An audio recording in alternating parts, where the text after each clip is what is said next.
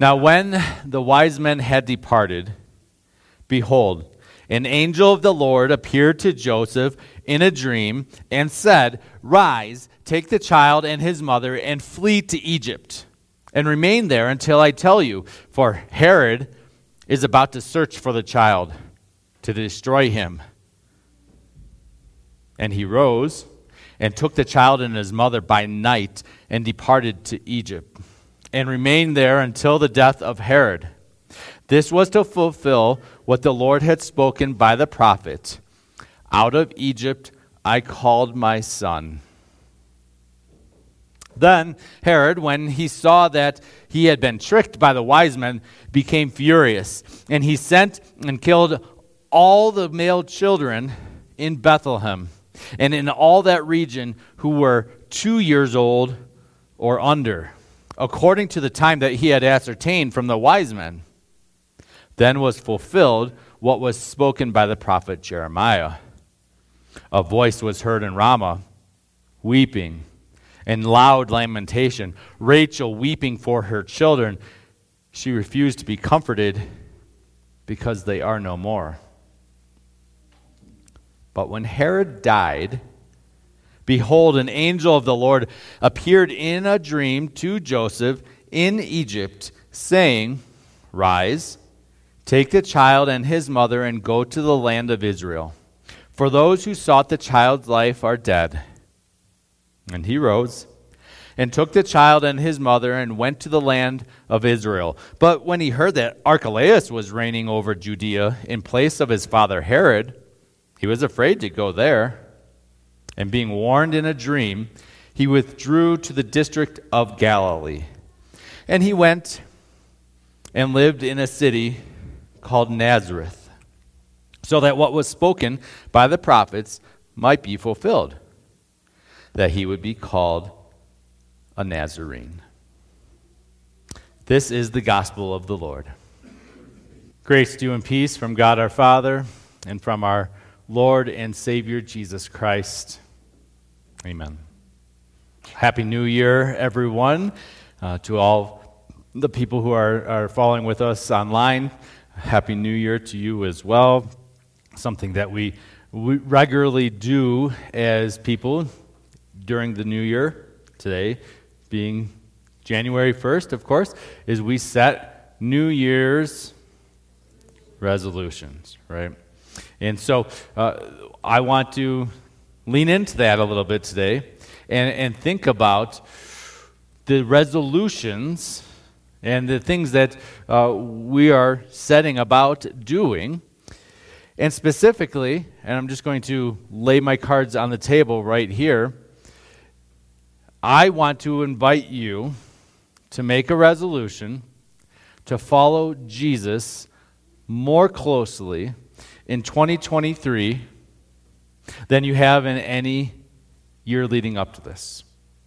And here uh, is is why I, I think that's uh, a good thing for us to do. Not just because I'm a pastor, but because I think Jesus is the real deal. I think he's legit. I think he knows us. I think he is, has uh, come to be with us, to be for us, and to lead us through life, especially through 2023 as we enter into this new year.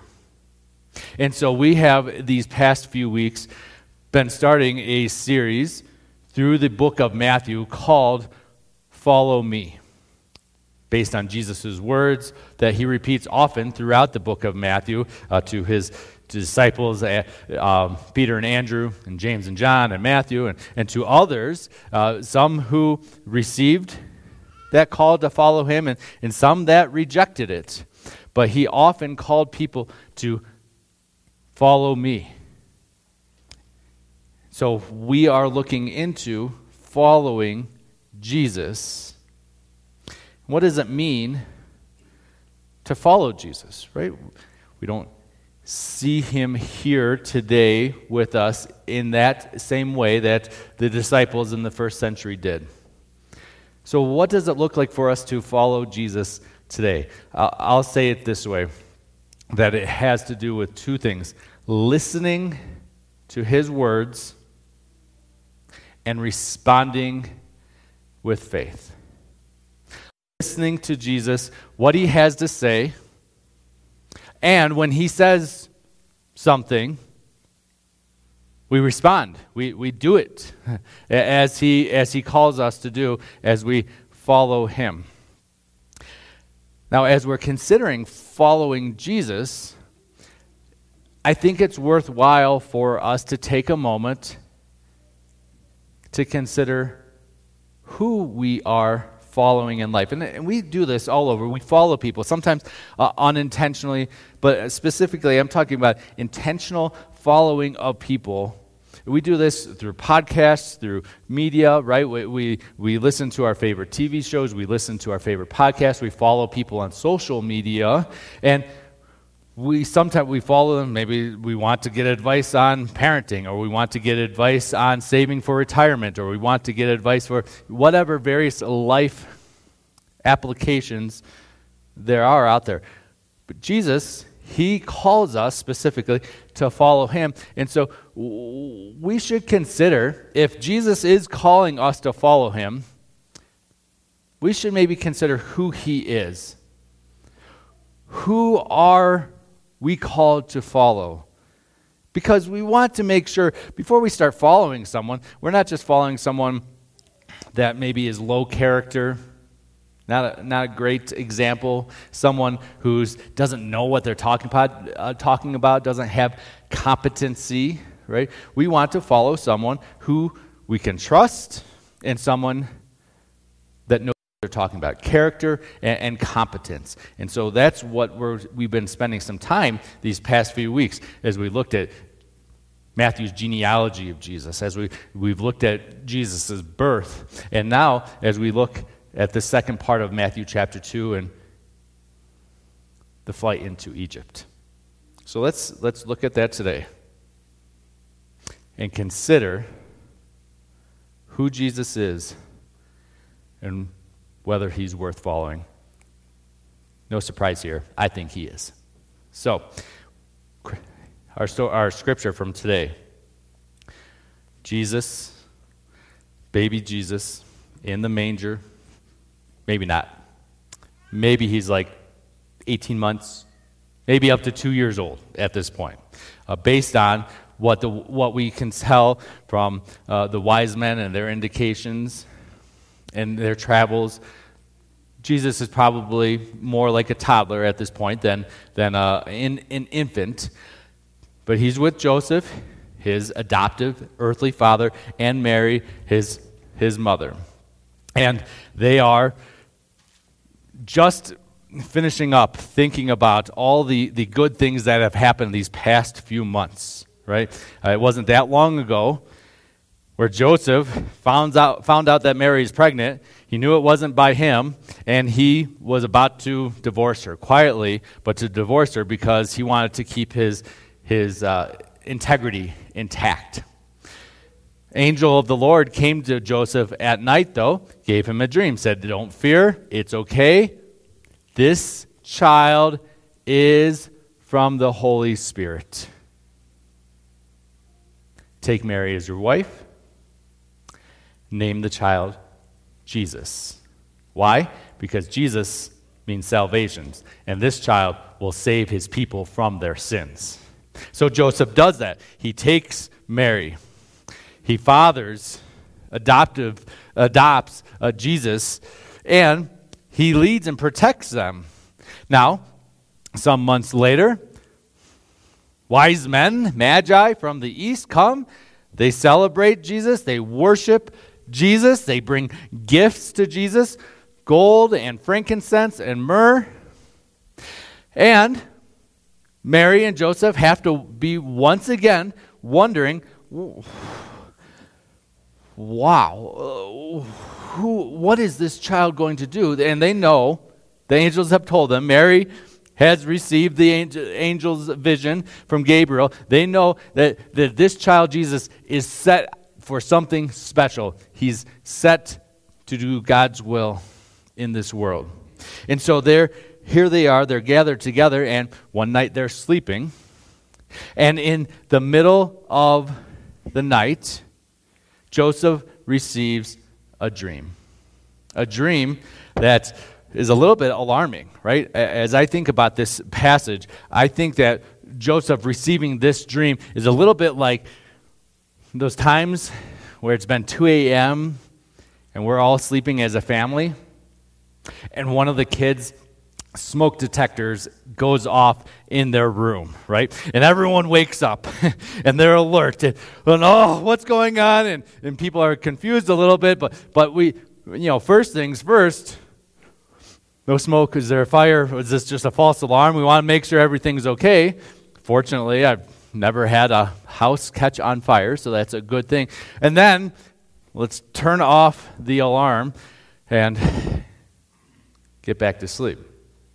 However, with Joseph, when this alarm goes off, when the angel comes to him in a dream, it wasn't a test. This is not a test, right?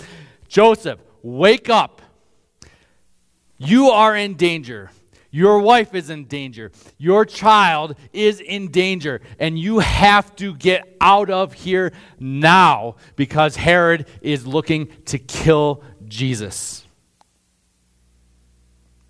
So, what do we see? And the text tells us this that Joseph,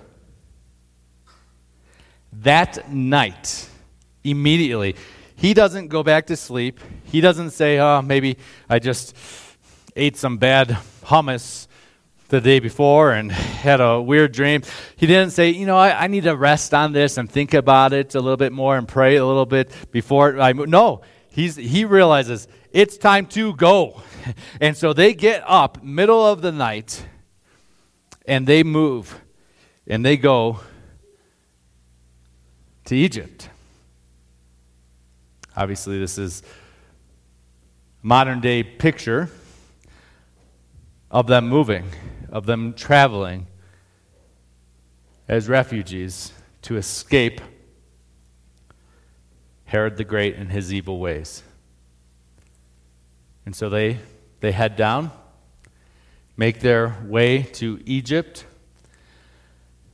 Here's a map for those of you who like maps. Probably starting in Bethlehem. And we don't know the exact details of the exact route that they took, but this is a likely route that Mary and Joseph and Jesus would have taken from Bethlehem. You can see Bethlehem right here over to what's known today as the Gaza Strip, right? And then down into Egypt. And they escape Herod's wrath. It wasn't a false alarm. Matthew tells us that Herod was taking preemptive steps to protect his throne from an, another king coming in.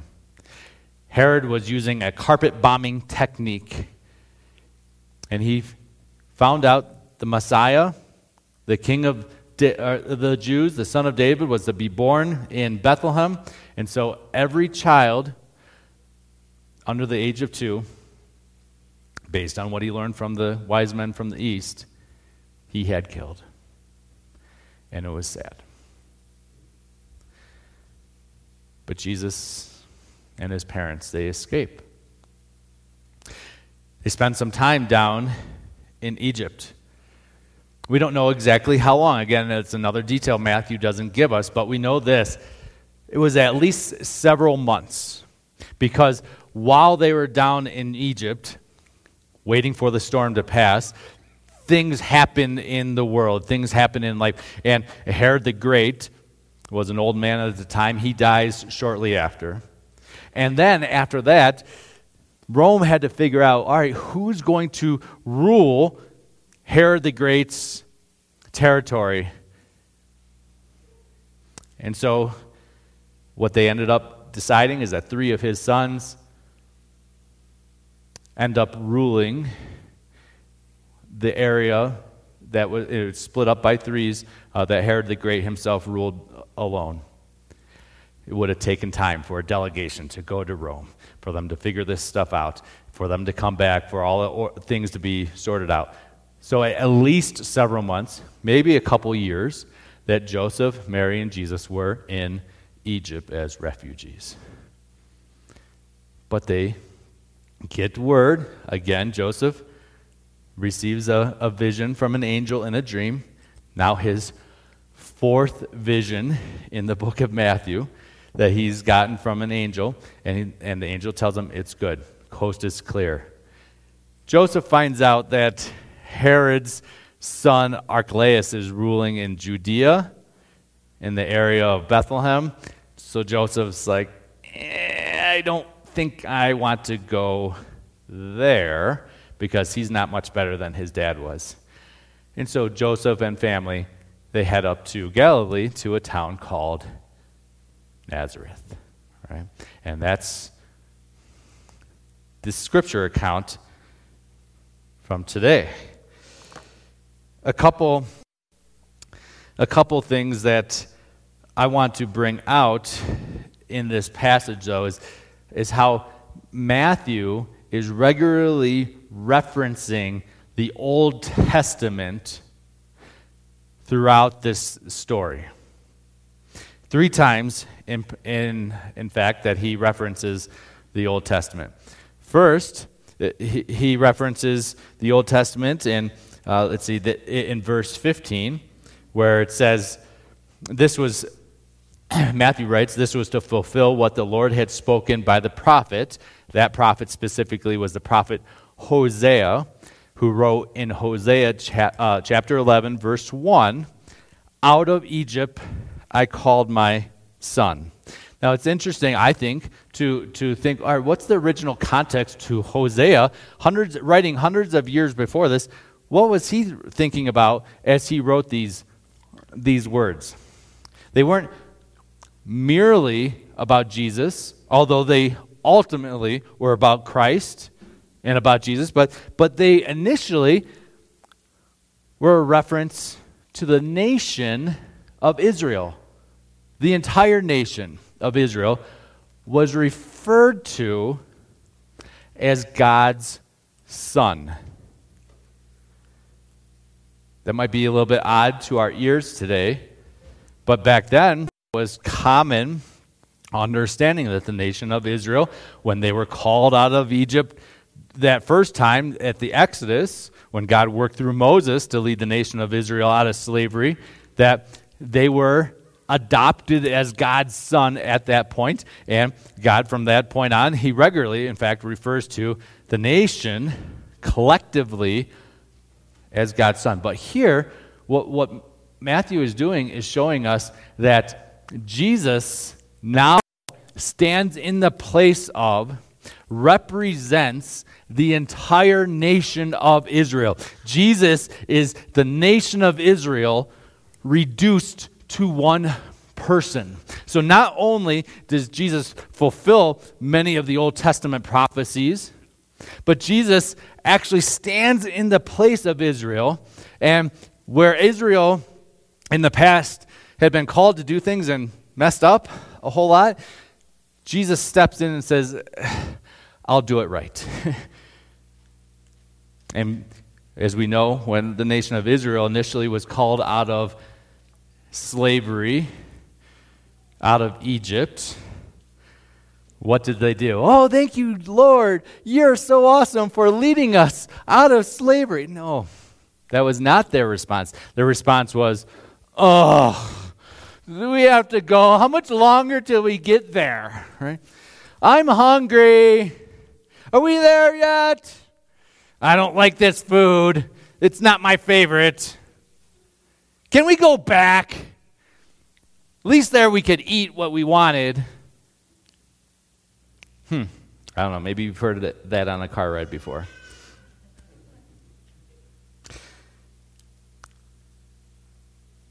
Matthew refers to Hosea chapter 11. Second, Matthew refers to Jeremiah chapter 31. A few verses later, in verse 18 of our text, Matthew quotes Jeremiah chapter 31, verse 15, when he says, A voice was heard in Ramah, weeping and loud lamentation, Rachel weeping for her children. She refused to be comforted because they are no more. Ramah, near Bethlehem, original context. Nation of Israel was being taken away into captivity this time, I believe it was the Babylonian captivity, and it was nasty. And people were crying because babies were being killed. Mothers were crying, understandably so, and Ramah was a place that, as the people of Judea were taken over to Babylon, kind of modern day Iraq, they walked they went through Ramah and the voice of Rachel weeping. Rachel as a, as a metaphor for all of Israel in suffering and in sorrow. Third, Matthew in verse 23 says, And Jesus went and lived, maybe he was saying, referring to Joseph. Joseph and family went and lived in a city called Nazareth, so that what was spoken by the prophets might be fulfilled, that he would be called a Nazarene. Now, this one's harder.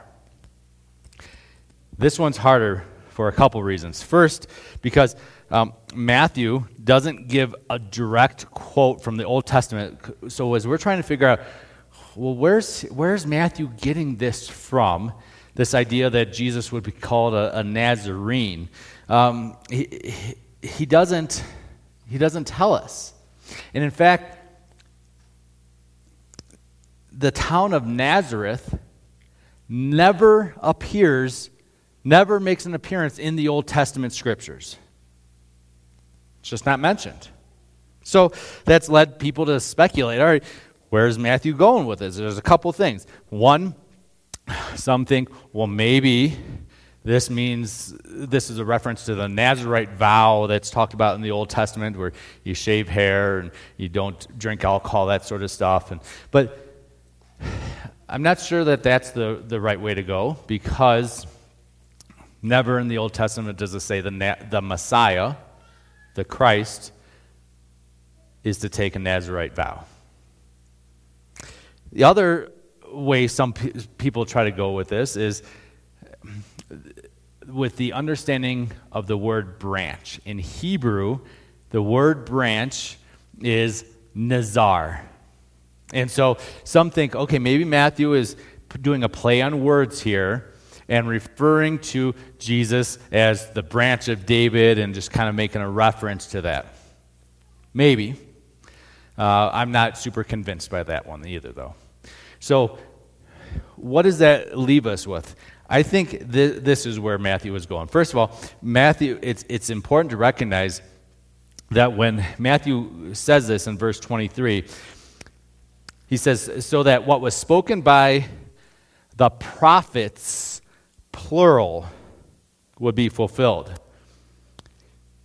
Prophets, so he's not giving a direct quote, but he's saying, throughout the prophets, this teaching is, is made about Jesus. What is that teaching that has to do with Nazareth? Well, as we look at the New Testament and we look to the, to the way people responded when they found out that Jesus was from Nazareth, I think that gives us a clue. Nazareth? Has anything good ever come from Nazareth? That's what Nathanael said when he was called People knew back then Nazareth was a small podunk town. When Jesus goes to Nazareth, his hometown, and, and talks about how he is fulfilling the ministry, people in Nazareth even look down at him. Isn't this Mary's son? Don't we know his brothers and sisters? Who, who is this guy to be claiming that he is someone special, the Messiah, even, right? When Jesus is doing healing and the Pharisees don't like it, what do they say? They, they say, Don't you know that no prophet arises from Galilee? Galilee being kind of the, the region or the state that Nazareth was part of. I think when, when Matthew is, is going with this idea of Jesus being a, a Nazarene, he, he's trying to emphasize this, uh, this fact that the prophets say regularly, and that's this that Jesus, the Messiah, the Savior, would look to us, would look to the world like a nobody. Look weak, from a nobody town, not part of a prestigious family. Isaiah 53 talks about this, how he would be scorned, smitten, smitten stricken, afflicted. Don't, can't look at him and think that he's strong and powerful. I think that is exactly where Jesus, or, or where Matthew is going with this quote. What we can take from this whole section in Scripture, though, is what I would refer to, I think, and what theological circles have referred to as the two natures of the incarnate Christ that he is both 100% God and 100% man. Just think in our, our text. How is Jesus clearly 100% God. He's from God. Mary uh, conceives him by the power of the Holy Spirit. Angels all over the place warning Joseph, uh, telling Joseph that, this, that it's okay who this child is, that he's the Savior. What, what else do we see? We see Matthew making moves to the scriptures, showing how, hey, look, this is preordained by God Jesus is someone special. Jesus is the Word of God. Uh, uh, what we just confessed in the Nicene Creed God of God, light of light, very God of very God, begotten, not made, right? All these things that, that, that we believe. So Jesus is both 100% God and 100% man. Last night, a few of us got together at uh, Colby's place for our New Year's Eve celebration, and we got to play games and celebrate the new year and eat some food and have a toast, all that good stuff. But one of the things that was really special is that we got to celebrate Juniper's first birthday. Today's Juniper's birthday. Anyone? Yay! Right? And so we had a cake, and she got to blow out the candle with the help of her mom and eat the cake, and it was awesome. Now, as we were playing, there's a whole lot of, uh, of, of kind of commotion happening last night. That's what happens when you get a room full of kids just running around playing games and that sort of stuff. And Juniper was always there. And I was aware of this. And so as I was walking through different areas, I was careful where I was stepping because I didn't want to step on a baby. Just call it what it is. She's fragile. She's small. She needs protecting. She needs her mom and dad to protect her. In the same way, our Lord Jesus was a baby.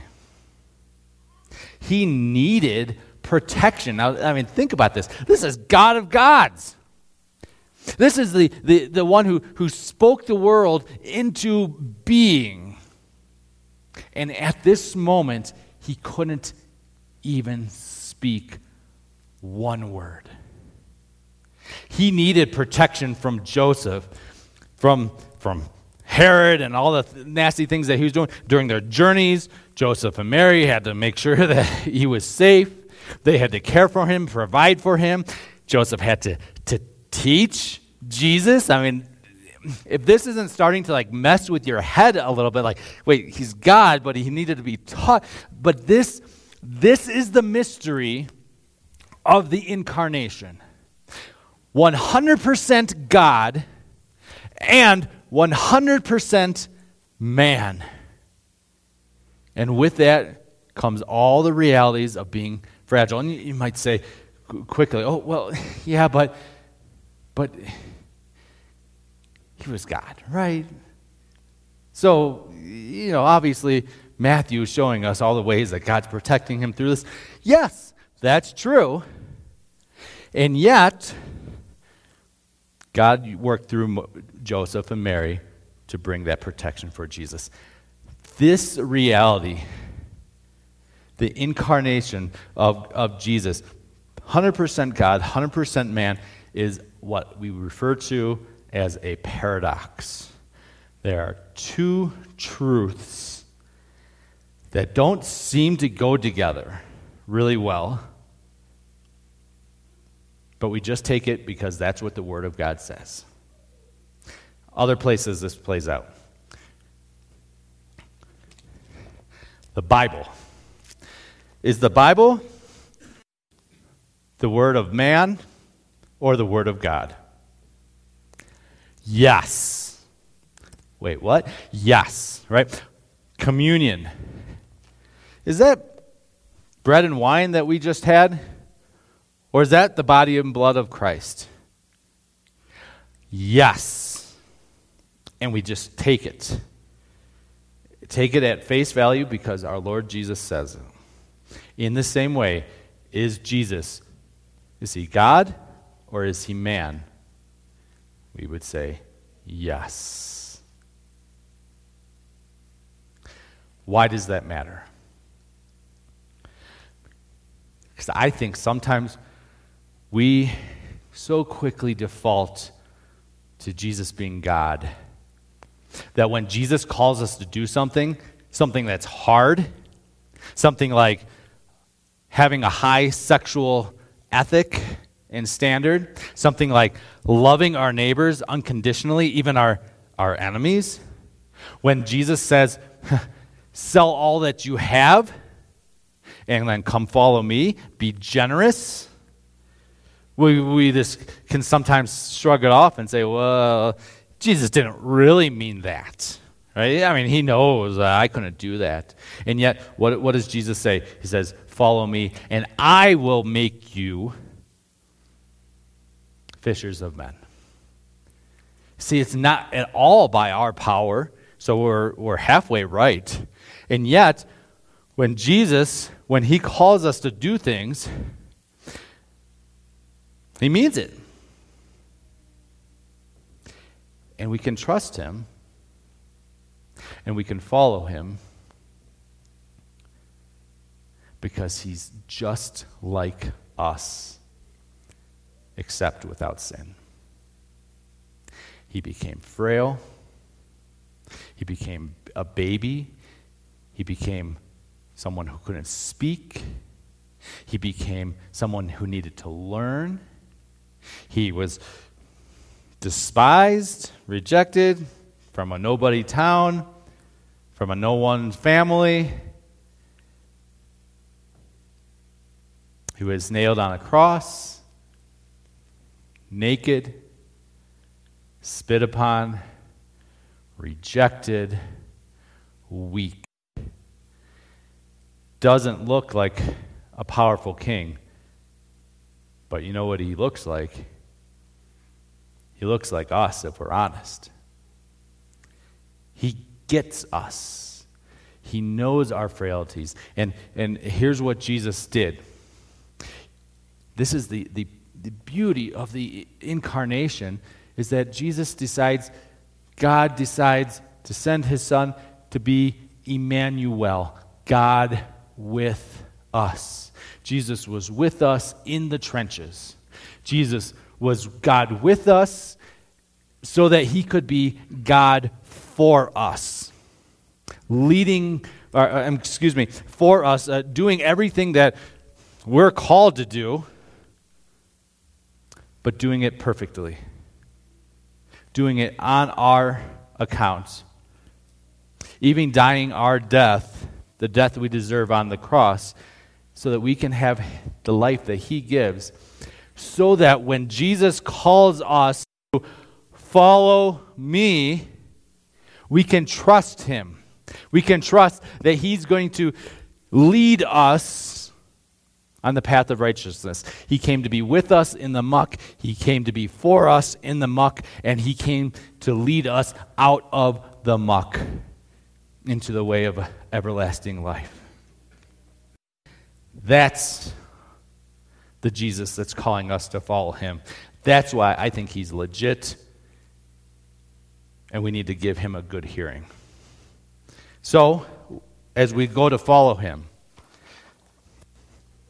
we listen and we respond. If you've got your worship handout with you, take it out. For several months now, and Janet told me beforehand that uh, she had to leave early, so this isn't her just being offended at what I've been saying, right? Bye, Jana.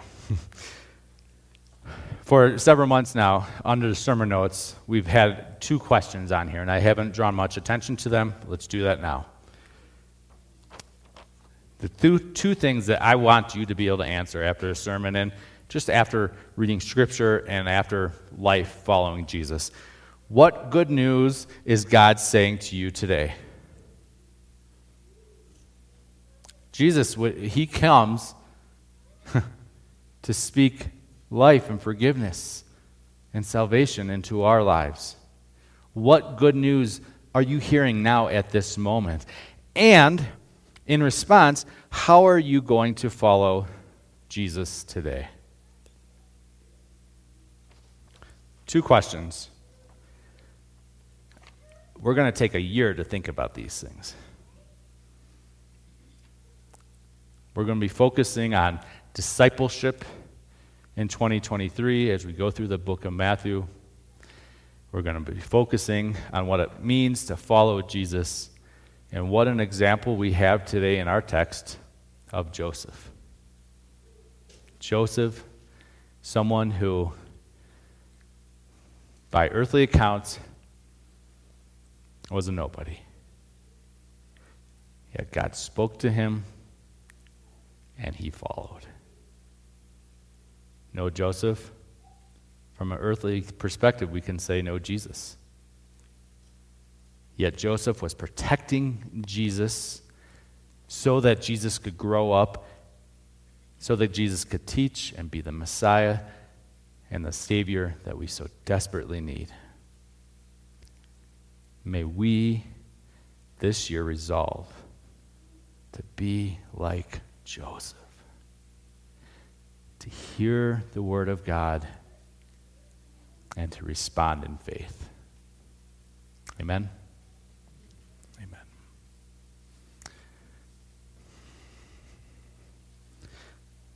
The Lord bless you and keep you.